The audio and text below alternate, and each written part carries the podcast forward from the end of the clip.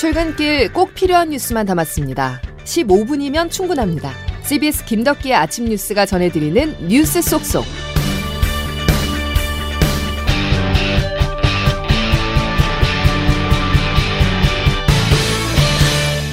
여러분 안녕하십니까. 십이월 팔일 김덕기의 아침 뉴스입니다.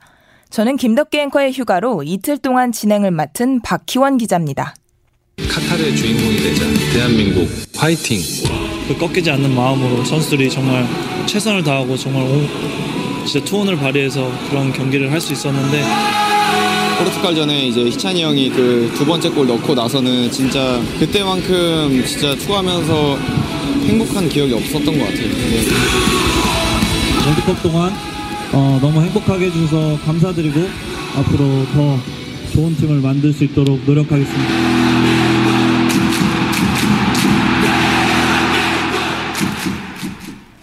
꺾이지 않는 마음, 이긴 무승부. 수많은 명언을 남긴 우리 축구 대표팀이 어제 귀국했습니다. 호박역과 계란 세례를 받았던 사 년 전과 달리 팬들의 환영 속 금이 환영한 태극전사들은 오늘 대통령 환영 만찬에 참석할 예정입니다. 첫 소식 김조희 기자입니다. 태극전사들이 팬들의 열렬한 환호를 받으며 입국장에 들어섰습니다. 이천십 년 남아공 대회 이후 십이 년 만이자 두 번째로 원정 십육 강 진출의 쾌거를 이루고 금이 환영했습니다. 조별리그 일 차전에서 우루과이와 영 대 영 무승부, 이 차전에서는 가나의 이 대 삼 패배, 일 대 일로 궁지에 물린 순간도 있었지만 유럽 축구 강호 포르투갈을 꺾으며 극적으로 십육 강에 진출했습니다. 비록 십육 강에서 세계 최강 브라질을 만나 일 대 사로 패하며 월드컵을 마쳤지만 강팀들을 상대로 물러서지 않고 당당히 맞서 강한 인상을 남겼습니다.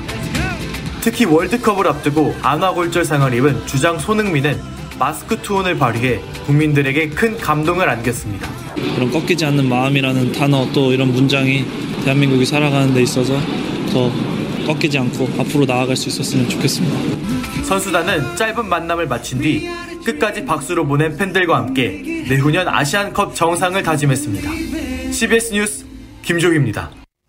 코로나십구 소식입니다. 실내에서 마스크를 반드시 착용해야 하는 나라 주요 선진국 중에선 우리나라가 유일합니다. 정부가 이르면 내년 일월 말, 늦어도 삼월 내 실내 마스크 착용 의무 완화 가능성을 시사했습니다. 겨울철 재유행이 한창인데다 백신 접종률이 낮아 성급하다는 지적도 나옵니다. 김제원 기자가 보도합니다.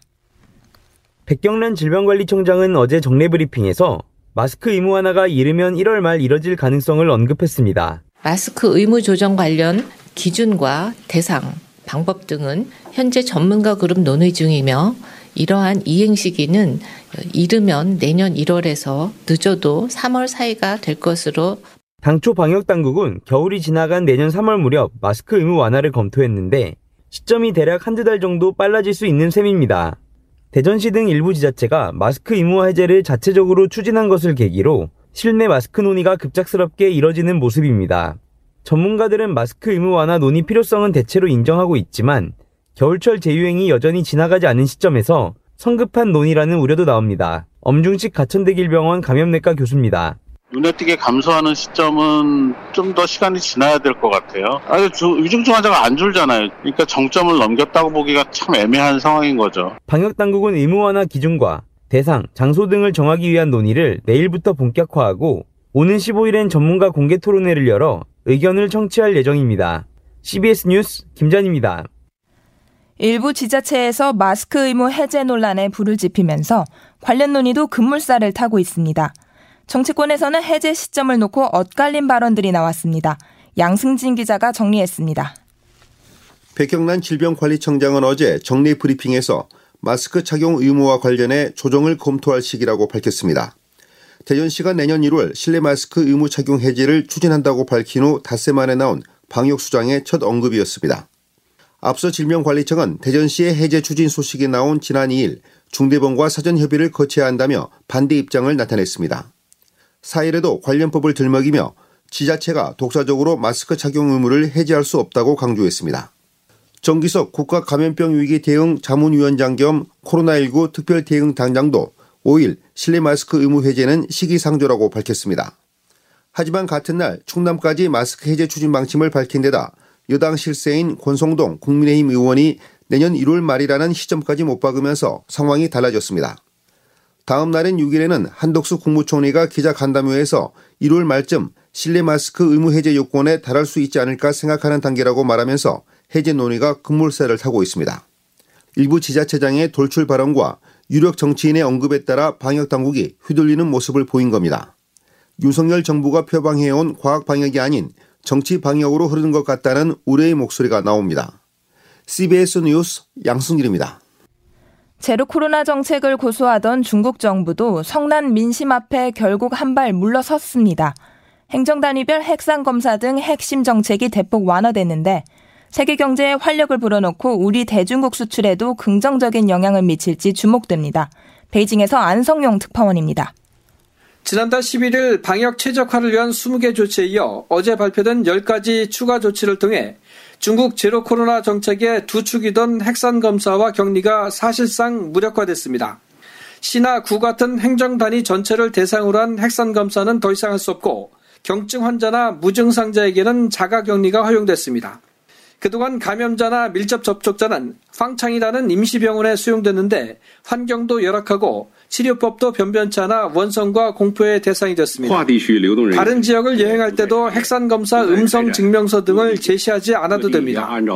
이번 조치로 중국이 지난 삼 년 가까이 유지했던 제로 코로나를 버리고 위드 코로나 시대에 본격적으로 접어들었다는 평가가 나오고 있습니다. 백지 시위로 표출된 극한 방역에 대한 반감과 침체된 경제, 늘어나는 감염자를 감당할 수 없는 격리시설 등이 종합적으로 고려된 것으로 보입니다.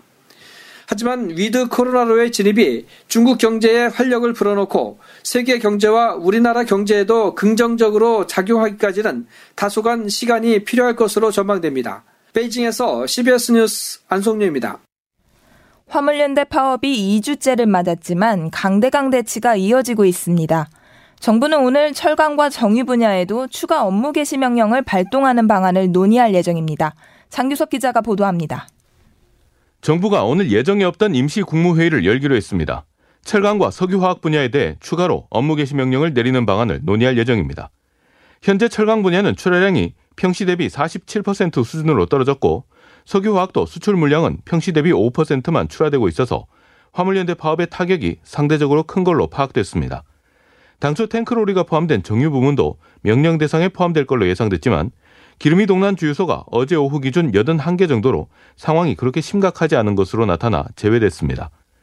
오늘 철강과 석유화학 분야의 추가 업무 개시 명령이 떨어지면 명령 대상은 이천오백여 명에서 육천여 명으로 크게 늘어나게 됩니다.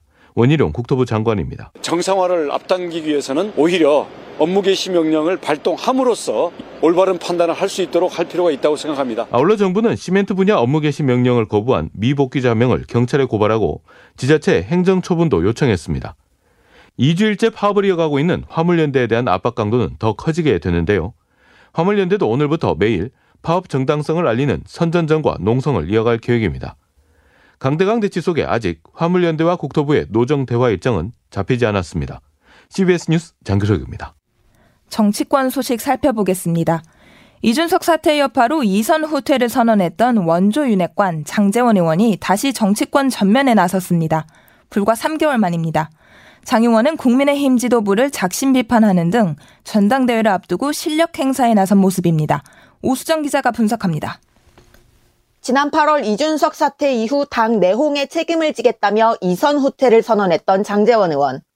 지난달 윤석열 대통령과의 관저 만찬이 공개된 데 이어 어제 출범한 친윤계 공부 모임에서 존재감을 가시하며 복귀 신호탄을 쐈습니다. 지난달 국감장에서 수석들을 퇴장시킨 주호영 원내대표를 비판했던 장 의원은 어제도 엠지, 수도권 대표론을 꺼내든 지도부를 공격했습니다. 굳이 그렇게 안 해도 될 말씀을 해가지고 우리 당의 모습만 자꾸 작아지는 그렇게 한 이유를 모르겠고요. 장 의원은 여당목 행안위원장으로도 사실상 내정됐는데 이임재 전 용산서장의 영장 결과를 비판하며 이상민 장관 엄호에도 돌입했습니다. 전당대회를 앞두고 당 안팎에서 제기된 한동훈 차출론에 대해 윤 대통령의 의중을 전하기도 했습니다. 우리 대통령께서는 우리 전당대회 후보를 두고 성에 차지 않는다 그런 말씀을 하시지 않을 거라고 보고요. 복수의 친윤 당권주자가 경쟁하는 상황에서 장 의원이 윤심을 내세우며 후보 교통정리를 할 것이라는 이야기가 나오는 이유입니다. 씨비에스 뉴스 오수정입니다. 국회 상황은 더 어수선합니다. 민주당은 오늘과 내일 본회의에서 이상민 행안부 장관 해임 건의안을 처리하기로 했습니다. 예산안 합의도 아직이고 이태원 참사 국정조사, 화물연대 파업 중재까지 난맥을 보이고 있어 연말 정국은 더욱 얼어붙을 것으로 보입니다. 보도에 조태임 기자입니다.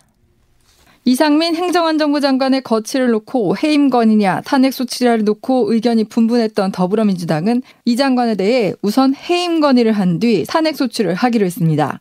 오늘 본회의 때 해임 건의안을 보고하고 내일 표결 처리를 한다는 겁니다. 내년도 예산안 처리뿐 아니라 국정조사 세부 계획까지 여야 협상이 필요한 상황에서 해임 건의보다 더 강경한 탄핵 소추안을 추진할 경우 정국이 더욱 얼어붙을 것이라는 우려가 반영된 겁니다. 이수진 원내 대변인입니다. 대통령께서 해임 건의안을 무겁게 받아들여서 조치를 취하지 않으실 경우에는 그 이후에 탄핵 소추안까지 진행을 하게 될 예정입니다. 국민의힘은 이 장관 해임 건의안과 이태원 참사 국정조사, 예산안 처리 등을 연계해 해임 건의안 처리는 국정조사 합의 파기로 받아들이고 있습니다. 장동혁 원내 대변인입니다. 저자령 헌칼 쓰듯이 남발하는 해임 건의안에 대해 국민 누구도 납득하지 못합니다. 여야는 모두 정기국회 마지막 날인 내일까지 예산안 처리를 목표로 하고 있지만 아직 이견이 큰 상황인 만큼 합의가 이뤄질지는 미지수입니다. 민주당은 예산안이 회기 내에 처리되지 않을 경우를 대비해 모레부터 임시국회를 소지해달라는 요구서를 제출하기도 했습니다. 씨비에스 뉴스 조태임입니다. 헬로윈 참사 발생 하루 뒤 열린 윤석열 대통령 주재회의에서 압사란 단어를 쓰지 말라는 지시가 있었다는 의혹이 제기됐습니다. 국회 국정조사특별위원회 소속 더불어민주당 신현영 의원은 어제 참사 다음 날 열린 회의 직후 보건복지부 등 정부 관계자가 나눈 메신저 대화를 공개했습니다. 해당 메신저에서 보건복지부 소속 공무원은 대통령 주재 회의 결과라며 압사란 단어를 자료에서 제외하라고 지시했습니다. 민주당은 참사 대응에 주력했어야 할 정부가 책임을 축소하는 데 급급했다며 비판에 나섰습니다. 더불어민주당 이재명 대표의 변호사비 대납 의혹과 대북 커넥션 의혹 등에 연루된 회사죠. 쌍방울 그룹 김성태 전 회장의 금고지기가 태국에서 붙잡혔습니다. 김 전 회장의 해외 도피로 막혀있던 쌍방울 수사가 다시 탄력을 받을 거란 전망이 나옵니다. 송영훈 기자가 보도합니다. 검찰 수사를 피해 해외로 도피한 쌍방울 그룹 김성태 전 회장의 최측근이 태국에서 붙잡혔습니다. 사정당국은 쌍방울 그룹 재경총괄 본부장 김모 씨를 최근 태국에서 체포해 송환 절차를 밟고 있다고 밝혔습니다. 김성태 전 회장의 친인척이자 금고직이라 불리며 돈을 직접 관리한 김 씨는 이번 쌍방울 그룹 수사에 있어 핵심 인물로 꼽힙니다. 그는 지난 오월 해외로 출국해 검찰 수사를 피해왔는데 특히 이 과정에서 검찰의 수사 진행 기밀이 쌍방울 그룹으로 유출된 것이 드러나 검찰 수사관들이 구속되기도 했습니다. 쌍방울을 둘러싼 의혹은 크게 두 가지입니다. 더불어민주당 이재명 대표의 소송 비용을 쌍방울이 대신 내줬다는 변호사비 대납 의혹과 민주당 인사들이 연루된 대북 송금 의혹입니다. 김성태 전 회장이 여전히 해외 도피 중이지만 금고직이라 불리며 돈을 직접 관리한 김 씨가 붙잡히면서 두 수사 모두 진전이 있을 것으로 보입니다. 특히 김 씨가 대북 송금을 위한 자금 마련은 물론 달러 환전도 지시했다는 증언이 나온 상황이어서 김 씨가 입을 열지 주목됩니다. 씨비에스 뉴스 송영원입니다. 가상화폐 위믹스가 결국 오늘 오후 세 시 상장 폐지됩니다. 위믹스 유한 책임 회사는 국내 암호화폐 거래소들이 위믹스에 내린 거래 지원 종료 조치를 막아달라며 법원에 가처분을 냈지만 서울중앙지법은 어제 이를 모두 기각했습니다.